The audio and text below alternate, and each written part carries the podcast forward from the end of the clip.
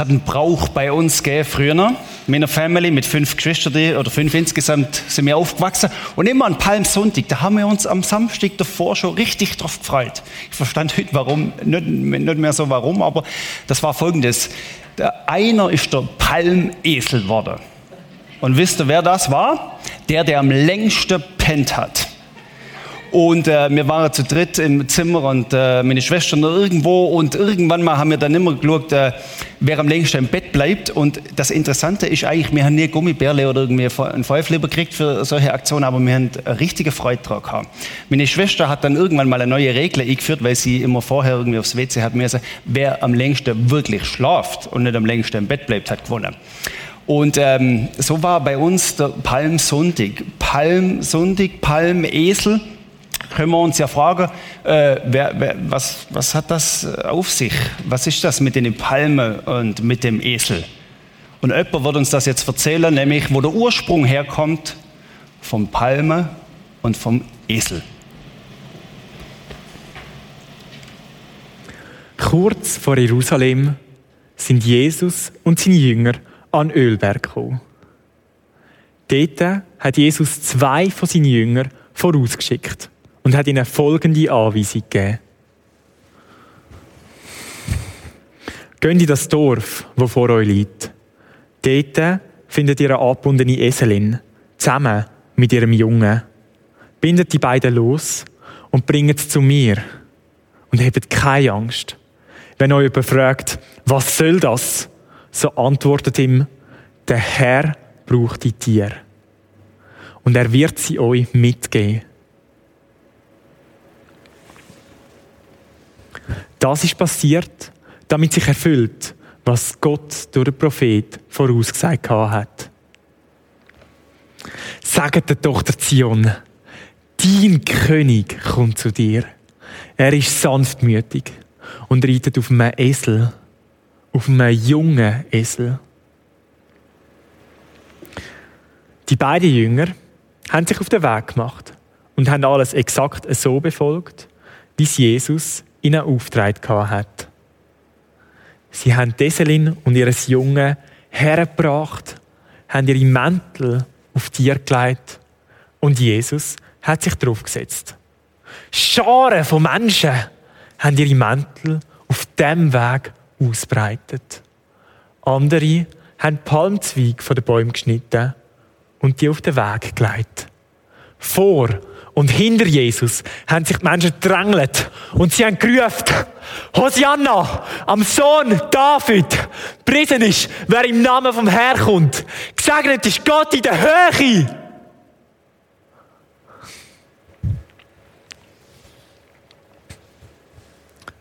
So ist Jesus in Jerusalem eingezogen. Die ganze Stadt ist in Aufregung und jeder hat sich gefragt, Wer ist der Mann? Wer ist der Mann? Denn wenn wir auf die Spur kommen. Und er hat uns so erzählt, als ob er dabei gewesen wäre. Wer ist der Mann? Der, wo der erste Palmsonntag gegründet hat. Der, wo damals bei dir eingezogen ist nach Jerusalem. Wo du mit dabei warst. Wo du gemerkt hast, jetzt, jetzt geht etwas jetzt, jetzt, jetzt ist nicht, wir wollen dem nicht noch auf die Spur kommen. Jetzt, jetzt, jetzt tut sich ein Weg auf, wo die Spur uns anlockt. Ein Weg, wo wir merken, da tut sich irgendwie etwas und das ist mehr als einfach nur geschwind ein bisschen, hallo, jetzt machen wir einen Trip ins Bündnerland. Jetzt gehen wir mal geschwind in die Hauptstadt, Jerusalem. Da kommt etwas, wenn man nicht aufpasst, dann missversteht man das, was der erste Palmsonntag an Wucht und an Größe aufzeigt. Da ist nämlich etwas, da reitet der auf einem Esel. Und schon Jahre zurück, vier, fünf, sechshundert Jahre zurück, schreibt der Prophet, der Sacharja war das, sieh, dein König kommt zu dir, ein Gerechter und ein Sieger. Demütig ist er und er reitet auf einem Esel, auf einem Eselfohlen. 500 Jahre vorher. So wird eigentlich nicht nur unsere Osterserie, sondern Ostern eingelütet. Damals Zacharia, der hat schon angekündigt. Und jetzt geschwind eine kleine Randbemerkung. Jesaja, nochmal hunderte Jahre vorher, was hat er angekündigt? Siehe, eine Jungfrau wird schwanger. Und dann ist Weihnachten gekommen. Siehe, dein König kommt auf einem Esel und dann ist Palmsonntag gekommen. Da merkst du etwas, ohne dass man das groß erklären müsste. Da ist etwas von einer Tragweite da, wo viel größer ist als ich gang mal geschwind ins Bündnerland. Trinke einen Kaffee auf der Terrasse oder irgendwo, weiß man ja heutzutage nicht mehr so, und dann gehe ich wieder heim und dann ist das gut. Da liegt dem, man könnte dem sagen, ein Zauber inne, wo manche gespürt haben, hey, da geht's um mehr. Da geht's doch um mehr, wenn der auf einem Esel da inne zieht, weil da kommt mir in Sinn, das ist vorherbestimmt. Da tut sich etwas und bahnt sich etwas der Weg, wo so kommen muss, wie es kommt. Im Augenblick haben das manche nicht verstanden. Das sind ja einige dabei gewesen, in der Menschenschar, wie der kleine Bub, wo ich vielleicht irgendwie beim Festumzug dabei war und in der ersten Reihe geschaut hat, wie gingen die Rössle mit ihren Wegen da vorbei und so weiter. Da hat mich eigentlich nicht viel mehr interessiert als das Rössle. Das war so der Augenblick. Jetzt das Rössle. Wow. Und ich als kleiner Bub. Wow. Ein Wagen nach dem anderen. Und vielleicht hat es die kleine Bub in Jerusalem gesagt. Ah, ein, nicht gerade ein Esel, doch vielleicht auch ein Esel nach dem anderen, kann man sehen, wie man will. Zumindest ein wirklicher Esel und da reitet einer drauf. Okay, gehe ich wieder heim und er ist bis Fladenbrot. Aber es war mehr. Es war nicht der Augenblick, sondern es war einbettet in ein großes Ganze. Da hat es auch ein großes Ganze gegeben, wo der Kaiser hat Passafest weil das ist auch vor der Tür gestanden. Das war auch nicht nur einfach irgendwie. Das war damals Erinnerung an Ägypten, Auszug, Freiheit und so weiter. Das heißt, zwischen da und Karfreitag da ist eine Wucht und eine Größe drin, dass es in der Bibel symbolträchtiger und komprimierter fast nicht Gott. Und in der Szene bewegen wir uns. Viele Zuschauer. Große, kleine, alte, junge, Palmwedel und so weiter. Und dann war einer auch mit dabei, der Judas. Der Judas ist auch auf seinem Weg gewesen. Aber beim Judas war der Weg ein Weg, wo man gemerkt hat, verheißungsvolle Zukunft weiß ich nicht so genau. Nämlich beim Judas ist etwas passiert. Da kommt jetzt dieser Jesus auf dem Esel Hey, Kollege, ich sehe eins. Ich sehe nämlich nicht das große Ganze. Ich sehe eins. Und das heißt, die Römer, die nerven uns gewaltig hier. Das ist Besatzungsmacht. Und die wenn wir loshauen, Jesus. Und wir haben gemeint, der Messias, der Christus, der kommt, um die Römer zu vertreiben, zurück nach Italien. Da, wo er gehört. Da, wo er hergekommen sind. Jesus, die machst du nicht platt mit dem Esel. Statt Esel. Weil wisst ihr warum? Der Esel kann manchmal furchtbar störrisch sein. Mein Onkel hat zwei Esel. Laufst mit denen spazieren, da kommst du einen Meter, dann schaut der Esel rechts, und dann gehst du den nächsten Meter, dann schaut der Esel links, dann laufst du einen Meter, dann schaut er zweimal rechts und dann zweimal links und du denkst, blöder Esel, kommst du jetzt noch? Dann ist der wieder stur und stockig. Darum hat der Onkel den Esel gehabt und ich ein Rössli gehabt. Gestreckter Galopp, das war so meine Geschwindigkeit. Hey, es muss ein bisschen was, hä? Gas geben. Einmal im gestreckter Galopp gerade auf Bundesstraße zu galoppiert und das Viech hat nicht im Kalter und alle möglichen Geschichten. Manche Autos sind auf der Strecke geblieben bei unserer Rössli-Geschichte, aber das ist ein anderes Thema. Aber was ich damit sagen wollte, ist, das ist die Geschwindigkeit, die mir wünscht. Mit dem Esel, siehe, dein König kommt. Und im Judas ist etwas losgegangen, was nicht gesund war. Der Judas hat sich Befreiung und Friede und Freiheit anders vorgestellt, als Jesus ihn gebracht hat. Das sind die Römer. Der Augenblick, den gilt es zu nutzen. Kennst du das, dass du dir Friede, Befreiung und Erlösung von Jesus anders vorstellst, wie Jesus es dir bringt? Fühlst dich vielleicht ertappt, wie ich mich öfters ertappt fühle? So müsste es kommen. So lege ich die Verheißung aus zu meinen Gunsten. So lege ich die Verheißung aus und so bitte soll es jetzt passieren. Stell dir vor, der Judas, wo das so denkt hat, und die andere, wenn die gesehen hätten, was Jesus schon geahnt hat. Das Kreuz ein paar Tage später. Meine Auslegung der Verheißung, es muss jetzt passieren. Der Augenblick. Und warum Gott? Und dann lese ich Sacharja und es bettet sich ein ins große Ganze. So hat der Tag begonnen.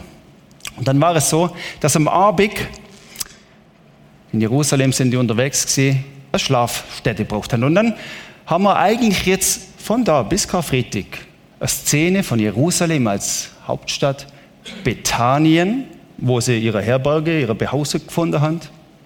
Und da spielt das alles ab. Äh, Markus 11, 11 fasst das ganz einfach zusammen. Da heißt es nämlich, ich muss das lesen. Moment schnell. Da heißt es nämlich, eigentlich sehr schlicht zusammengefasst, und Jesus ging nach Jerusalem hinein und in den Tempel. Und nachdem er alles ringsum angeschaut hatte, ging er, weil es schon spät am Abend war, nach Bethanien hinaus und er nahm seine Jünger mit. Die Herberge, wo sie sie sind. Und in so Herberge, das war so orientalisch geprägt, da hat man da hat man sich niedergelassen. Da haben die in dem Abend nach diesem impulsanten Tag erstmal Nacht gemacht und sind abgehockt. Judas mit am Tisch gehockt, by the way. Und dann haben sie da miteinander gegessen. In Jerusalem, Tag drauf, gäbe es viele Geschichten zu erzählen. Da sind sie dann wieder in die Stadt pilgert. Da gibt es eine Geschichte, wo eigentlich ganz gut dazu passen würde, auch über die könnte man einen ganzen Input machen, nämlich auch vom Sacharja, da gibt es eine Geschichte, da kommt er zurück von Bethanien auf der Ölberg und die Jünger fragen ihn, Jesus, wie wird das eigentlich alles weitergehen?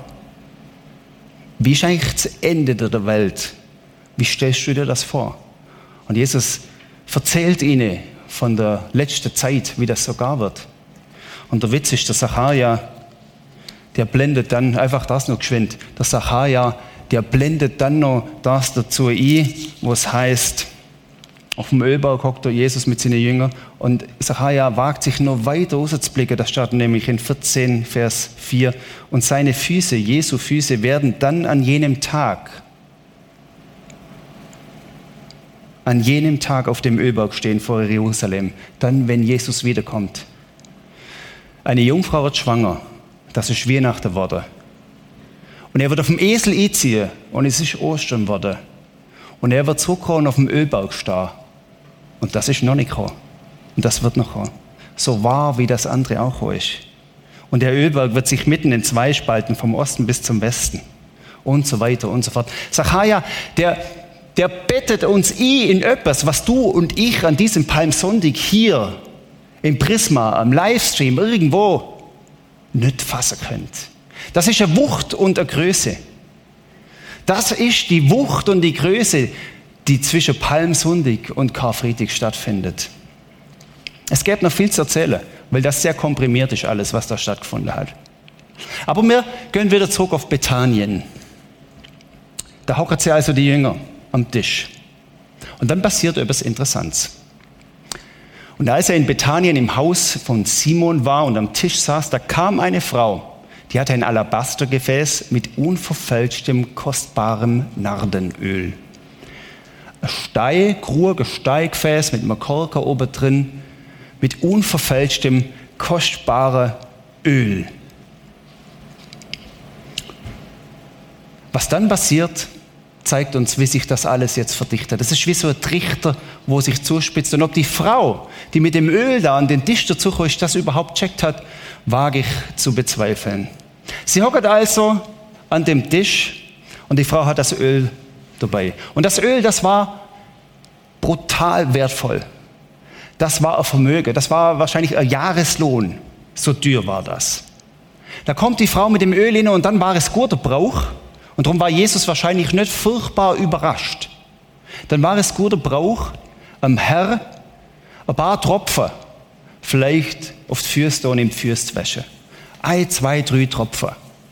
weil das so teuer war. Das hat Jesus schon kennt. Damals, wo sie nur in Bethanien waren und so in Galiläa, irgendwo, draußen weit weg am See Genezareth. Da ist schon mal bei einem Haus, bei einem Pharisäer gewesen, und dann ist eine Frau gekommen und sie hat genau das gemacht und sie hat ihm fürs I balsamiert mit zwei, drei Tropfen Öl.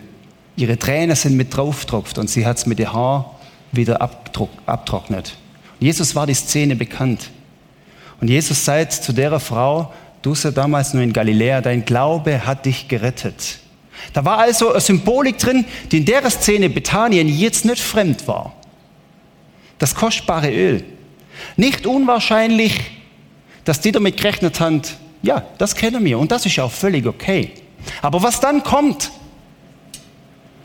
das ist eine Ohrfeige für jede kapitalistische Gesellschaftsordnung. Was dann kommt, das war ein No-Go. Was dann kommt, da hat jeder gesagt, Freunde, jetzt irgendwo maßlos übertrieben. Jetzt geht's nimm. Wir lesen weiter. Und sie zerbrach das Gefäß und goss das ganze Öl auf seinen Kopf. Die hat nicht zwei, drei Tröpfle genommen, wie das Brauch und Sitte und wie das auch schon sehr großzügig war. Die hat gesagt, schau mal, Jesus, ich brech das sogar auf, weil die Flasche, die brauche ich nimm. Ich muss sie gar nicht zumachen. Und weißt du warum? Weil alles dir ist. Weil alles dir ist, weil ich alles hergib. Wenn wir das irgendwie mal probieren wollen, in unserer Zeit zu übertragen, dann wäre das vielleicht in etwa so, wie wenn der Leon, der das Spoken Word gemacht hat, wie wenn der Leon kommen würde und sagen würde, Martin, schau mal, ein roter Ferrari, blitzeblank. Und dann fährt er vor und dann sagt er, willst du teilhaben an dem Ferrari? Und dann denke ich natürlich, ja, jetzt machen wir das Spritztürle. Möglichst direkt Schaffhausen und dann oft A81. Weil für 120 km/h brauchst du kein Ferrari. Das würde ich so meinen. Aber der Lehrer wird sagen, easy, musst gar nicht einsteigen. Der wird in den Karre hocken und Vollgas gehen, Tempomat rein, rausspringen und der Karre wird gegen die Wand fahren. Der wird sagen, er ist dir. Er, er, es ist alles dir. Look, ich, ich, muss, ich muss nicht mal das Rössle vorne mit dem Schraubenzieher wieder weghebeln und mitnehmen. Es ist alles dir. Und look, ich, ich kann nicht mehr wie, wie zeigen, look, es ist dir. Das, das wäre das größte Verhältnis. Und jeder, der zuschauen wird, wird denken, schnell ich liefere den jungen Leon. Und irgendwo haben die alle eins ein bisschen an der Waffel. Und so ist es auch denen gegangen. So ist es auch denen gegangen, denn die haben gemerkt, da kommt etwas, wo irgendwie schräg und schwierig ist. Und das Interessante ist, nicht zwei, drei Tropfen. Du salbest mein Haupt mit Öl und schenkest mir voll ein. Psalm 23. Nicht du schenkst mir halb i oder ein bisschen i oder du bist knausrig beim mein Haupt mit Öl salben. Du salbest mein Haupt mit Öl und schenkst mir voll ein. Ganze Flasche. Alles. Es regt sich Widerstand. Empört sagte, empört sagt der, der mit am Tisch kocht ist. Empört sagte Judas, der Jünger, der Jesus später verriet, warum hat man dieses Öl nicht verkauft? Man hätte 300 Denare dafür bekommen und das Geld den Armen geben können. 300 Denare. Der barmherzige Samariter hat damals dem Typ in der Herberge zwei oder drei Denare gegeben, damit er den noch versorgt. Und das war schon viel. Aber der hier, der hat 300 gegeben. Die Frau, die hat alles hingegeben. Und beim Judas merkt man jetzt, nicht umsonst ist es, dass der Judas das sagt. Beim Judas merkt man jetzt, der wird auf eine Spur gelockt, wo bitter und nicht verheißungsvoll ist. Er sagt nämlich, hätte man es doch verkauft, hätte man den Ferrari doch gescheiter verkauft und hätte viel Gutes damit tun können. Im Hinterkopf ist es ihm aber gar nicht um das gegangen. Da steht nämlich gerade danach, es ist ihm nicht um die Arme gegangen. Lukas, er war damals schon ein Dieb. Und jetzt sind wir gespannt in der Szene am Tisch, wie es weitergeht. Was sagt wohl Jesus? Aber Jesus sagte, lasst sie, die Frau, in Ruhe. Warum macht ihr es der Frau so schwer? Denn sie hat ein gutes Werk an mir getan. Erinnern wir uns geschwind nochmal. Im Augenblick, da hätte mir doch alle gesagt, Hey, Verschwendung. Hey, Frau, das kannst du nicht machen. Da wären wir doch ganz näher am Judas gewesen. Völlig verständnisvoll. Wer dann sagt, Freunde, so nicht. Das ist maßlos. Ihr spürt euch nicht mehr. Ihr müsst die Show hier abbrechen. Aber das war ganz anders. Was war es für ein Werk? Wir müssen ein bisschen vorausspringen. Was war es für ein Werk, das sich da der Weg bahnt hat? Der Haupt voll mit Öl. Wir springen bei Markus 2, Kapitel 4 und in unserer Zeit acht Tage nach vorne. Ostermäntig, schon nach dem Kreuz. Am Ostermäntig, am frühen Morgen, da kommen zwei. Maria, die Mutter von Jakobus und Maria aus Magdala. Und die kommen zum Grab und die wollen eine Sache machen. Das war Sitte und Brauch, was die machen wollen. Ohne das ist es nicht gegangen. Wenn das wegfällt, dann fehlt etwas. Nämlich was? Diesen Toten salben. Ihm die letzte Ehre zu bringen. Und sie kommen auf dieses Grab zu und sie sehen schnell, der Stein am Ostermäntig ist weggerollt. Um alles in der Welt. Sie haben ihn klaut. Wer salbt ihn jetzt? Wer gibt unserem Herr die letzte Ehre?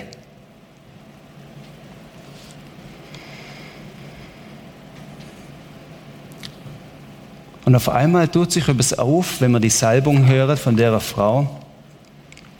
Und Jesus erklärt es uns. Sie hat getan, was sie konnte, denn sie hat meinen Leib im Voraus gesalbt zu meinem Begräbnis. Sie hat das gemacht, was später nicht möglich ist. Und das hat mir sie. Das hat tiefst geistlicher Charakter. Die Frau hat da, ohne dass sie das wahrscheinlich wirklich gecheckt hat, was später nicht möglich ist. Und ohne das hat es nicht sie dürfen. Weil da ist nicht irgendeiner am Tisch gehockt, sondern da ist Jesus, Christus. Christus auf Griechisch der Gesalbte am Tisch gehockt. Und der ist gesalbt worden mit dem ganzen Öl. Der Messias auf Hebräisch, der Gesalbte. Der Gesalbte, dem die Salbung gebührt und dem wir sie nachher nicht bringen können, am Ostermäntig, den müssen wir jetzt salben. Das ist weit weg von Verschwendung. Judas, du hast nicht checkt. Das muss so kommen. Die Frau hat etwas gemacht, was Gott selber macht, nämlich, wie es ihm bei der Taufe und bei der Verklärung zugesagt hat, das ist mein geliebter Sohn, an dem habe ich wohlgefallen. Das ist der Christus, das ist der Messias, das ist Jesus. Vergesst das nicht. Freunde, wenn ihr die Salbung nur im Augenblick seht, das ist Verschwendung und dann muss noch putzen und der Arme, müsste sich die Haare waschen oder was auch immer. Wenn wir das im Augenblick sehen, dann verkennen wir das, in was das einbettet ist. Beim Sacharja angefangen und bis in Ostermäntig strahlt das aus. Salbung heißt Erwählung. Salbung heißt, du gehörst zu mir. Salbung heißt, das ist so real, wie du das Öl schmeckst. So real bist du erwählt. Und vielleicht kennst du das, wenn du zu einer feinen Feier gehst irgendwie, dann nimmst du vielleicht noch das edle Parfüm aus dem Spiegelschrank. Und dann machst du so kleines, ganz, ganz möglichst nur, ich drucke immer nur halber, weil das so teuer ist. Aber die leert alles aus. Die sagt, du bist mir wert. Und Gott sagt zu Jesus, du bist mir wert. Und Gott sagt, zu wem du bist mir wert? Weil was sich da jetzt auftut, ist ganz interessant. Jesus als Gesalbter geht ans Kreuz und er vergießt nicht das Naderöl aus dem Himalaya oder was herkommt. Er sagt, ich gebe mich ganz hin und ich vergieße dies, mein Blut für dich ich salb dich, ich nehme dich mit hinein. Das kommt dann an Karfreitag, der Peter Britsch Message hat. Ich nehme dich mit hinein in die Salbung und ich leere mich nicht halber aus für euch. Ich lasse mir nicht das Bein amputieren und ihr an irgendwie Gefallen dran und irgendwie soll das gar, keine Ahnung. Nein, ich gebe mich ganz hin, wisst ihr was, Freunde? Ich werde an dieses Kreuz marschieren. Das hat Jesus gewusst. Wie gewaltig. Und dann hat Jesus, und das ist so echt am Leben, Freunde, zwischen Palmsonntag und Karfreitag. Das ist so echt am Leben. Dann sagt nämlich Jesus, schau, mir kommt der Friede abhanden in der ganzen Geschichte. Er war voller Angst und Unruhe, lesen wir dann. Und dann Johannes 12, Vers 27. Vater, rette mich vor dem, was auf mich zukommt. Rette mich da davon. Und dann schwenkt er ihr und weiß wieder, dann schwenkt er ihr und weiß wieder, schau mal, das ist der Weg, den ich gang. Und dann lesen wir weiter. Nein, denn jetzt ist die Zeit nicht da, um sich aus dem Staub zu machen. Jetzt geschieht das, wofür ich gekommen bin. Salbung heißt Berufung in den Weg hinein. Vater, sagt er dann, offenbare deine Herrlichkeit. Vater, offenbare deine Herrlichkeit. Und glaubet mir, Jesus hätte sich einen leichteren Weg gewünscht. Voller Angst und voll Unruhe. Voller Angst und voll Unruhe. Hättest du dir einen leichteren Weg gewünscht? Hast du manches Mal der Eindruck geschaut, irgendwie finde ich fast eine Parallele von dem, gerade noch gefeiert wurde als großer Held und König. Und dann merke ich, wie es anfängt weh zu tun. Dann merke ich, dass wenn ich den Augenblick sehe, ich aussteigen werde. Nicht mit mir. Jetzt musst du mal vorstellen, wenn Jesus den Augenblick gesehen hat, Legionen von Engeln hätte bestellen können. Sagen, wisst ihr was, meine Liebe? Nicht mit mir aber Vater, offenbare die Herrlichkeit deines Namens und nicht meines Namens. Und dann kommt so weit, dass er auf dem Weg ans Kreuz geschlagen wird, missbraucht wird, misshandelt wird. Und das kostbare Naderöl misst sich der Angstschweiß auf seinem Haupt. Und ich stelle mir vor, wie er da aufgelaufen ist. Und wie er gehofft hat, Gott, lass nur einen Hauch von diesem Naderöl übrig. Lass mir nur etwas von dem schmecken, was Berufung und Verheißung ist. Weil wenn ich irgendwann nur noch der Angstschweiß schmecke, weißt du was, dann steige ich aus. Und wenn du im Sinn hast, letzte Woche oder kommende Woche aussteigen, dann wünsche ich dir, dass du nur einen Hauch, einen kleinen Klimps von diesem Naderöl wieder schmeckst, wo sich in der Angstschweiß mischt und wo dir seid, ich bin immer noch da. Stell dir vor, er wäre nicht gesalbt worden und er wird nur noch der Angstschweiß schmecken. An Judas ist dieser Duft nach der Szene mit der Frau vorbeigegangen. Wir lesen gerade im Anschluss im Markus-Evangelium, er ist hingegangen zu den Pharisäern und hat gesagt, weißt du was, der Deal steht, ich verkaufe ihn euch. Ihr gebt mir das Geld und ich sage euch, wer es ist. Judas hat Jesus verkannt. Judas hat Jesus missverstanden. Judas hat Jesus in dem Augenblick gesehen und hat es nicht geschafft, ihn ins große Ganze einzuordnen. Judas hat Jesus missverstanden. Jesus war nicht der siegreiche Herr mit Ross und 100 Soldaten. Jesus war der siegreiche Herr, der in eine verheißungsvolle Zukunft führt, auf einem kleinen Eselfüllen. Und wo ich das begriffen habe, dann war es in meinem Kopf ein Paradigmawechsel. Wo ich das begriffen habe, wo ich angefangen habe zu verstehen, was der Esel mit sich bringt und was dieser Jesus in der Symbolik auf diesem Esel mit sich bringt, hat sich mein Bild von Glaube und von Gott verändert. Da heißt es nämlich, und das wird so deutlich in Markus 10, denn auch der Menschensohn, Jesus ist gemeint, ist nicht gekommen, um sich dienen zu lassen, sondern um zu dienen. Der, der auf dem Esel kommt, der kommt, um zu dienen. Der, der auf dem Ross kommt, beladen mit Prunk und Vollmacht, der kommt, um sich dienen zu lassen. Jesus ist der König, der hoch ist und der gewusst hat, wie es weitergeht.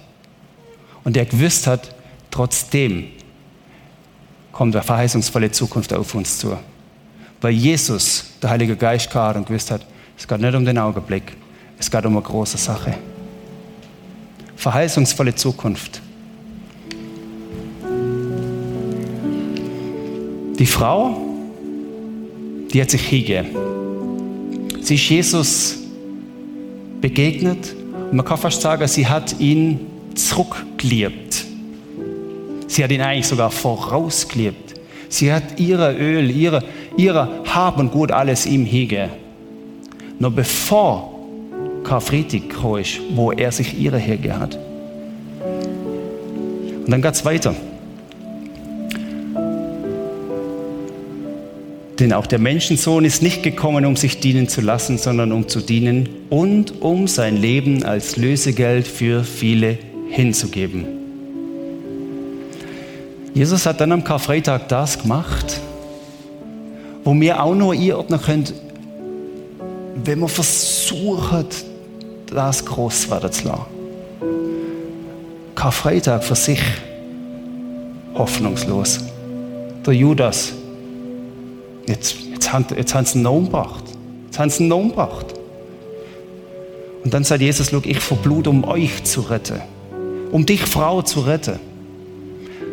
Dann sagt Jesus, schau mal, ich verblut und salb euch mit meinem Blut. Warum? Damit ich euch, euch aus der Kralle vom Teufel rausnehmen kann. Und die Kralle des Teufels ist der Tod. Und darum steige ich hinab und besiege den Tod. Wisst ihr was? Ich gebe mich hin. Ich zahle den Teufel aus. Damit ihr leben könnt. Lass andere gehen, hat Jesus gesagt. Lass die andere gehen, schick sie in Freiheit. Nimm mich dafür. Und dann ist er ans Kreuz marschiert. Der Duft des Lebens, das fällt uns manchmal so schwer, das zu verstehen. Vielleicht gehörst du zu denen an diesem Morgen, wo sagt, schau mal, ich, ich schmecke viel mehr der mufflige Angstschweiß. Vielleicht mancher von euch der Todesschweiß. Und dann sage ich dir, schau mal, schmeck mal genau an, wie viel Verheißung in der Teufel ist. Wie viel Verheißung in den güldenen Kopf, der für dich nur noch nach Angstschweiß aussieht. Wie viel Freiheit sich schon der Weg bahnt. Wir schaffen das nicht automatisch, diesen Blick zu vergessen und einzuordnen. Bei mir ist das so, wenn ich meine Kind sehe, und jeder von euch, der kleine Kind hat oder kein hat, der weiß, wie es ist. Die Kinder, die bringen dich manchmal in Verzweiflung. Die können etwas, was sonst niemand schafft, dich im Maß wahnsinnig machen, dass du sagst, ich halte das nicht mehr lange aus. Die holen alles aus mir raus. Und ich habe noch mal so einen Moment gehabt, da ist das bei mir so weit gewesen, dass ich sagte, schau mal, ich, ich, ich funktioniere nur noch. Und funktioniere ist ja fast gar kein Ausdruck mehr. Das ist nur noch irgendwie eine Mechanik, wo da läuft. Und dann hat Rebecca im Hof zu mir gesagt, die kommt auch hier ins Prisma, Martin, schaust sie du an, deine Kind, wenn sie abends im Bett sind und schlafen. Schau sie an und fang an, das zu sehen. Und ich bin ins Kinderzimmer gegangen und habe die Kinder angeschaut, wie sie schlafen. Wenn du das Drama von den Kindern in der Mikro oder mit vollen Windeln oder was auch immer so siehst, du verzweifelst dran. Aber du wirst, wenn du abends zu den Kindern gehst, wenn die im Bett liegen und schlafen und du schaust sie an, das Wunder erkennen. Das Wunder erkennen von dem Weg. Und ich lade euch ein, dass ihr den Palmsonntag nutzt für ein Gebet. Jesus, lass mich das Wunder erkennen. Wo und wie gerade auch immer. Der Angstschweiß ist normal. Die Unruhe ist normal. Dass du manchmal nur noch das schmeckst, was stärker ist, das ist normal. Dass du, wenn du zum Mittag auf den Tisch bringen musst oder wenn du zu Hause putzen musst oder wenn du in dem Moment im Geschäft ganz schwierige Situationen hast, dass du dann nur das siehst, das ist auch normal. Aber das ist nicht die einzige Wahrheit. Gang abends zu den Kindern und schau zu, wie sie schlafen und mach dir das Wunder bewusst. Du salbest mein Haupt mit Öl und schenkst mir voll ein. Psalm 23. Und der Vers hat nur einen ersten Teil, der heißt, du bereitest vor mir einen Tisch im Angesicht meiner Feinde. Der Judas hockt schon mit dabei. Aber du salbst mein Haupt mit Öl und du gibst dich ganz hin. Freut euch auf der Karfreitag. Und dann geht es weiter. Und dann wird mir Gutes und Barmherzigkeit folgen mein Leben lang. Und ich werde bleiben im Hause des Herrn immer da. Ich werde heimkommen zu diesem Gott. Vater im Himmel, jeder hat genug Beispiele von dem, wie man nur der Augenblick sieht. Der Maske-Augenblick, der bleibt zu Hause Augenblick, der Läden hat zu Augenblick, der was weiß ich was Augenblick. Volle Windler und schreiende Kind. Die Einsamkeit, die an mir nagt und wo ich nicht mehr fähig bin, sie nach außen zu tragen und zu transportieren, sondern wie sie in mir immer ein größerer Knoten wird.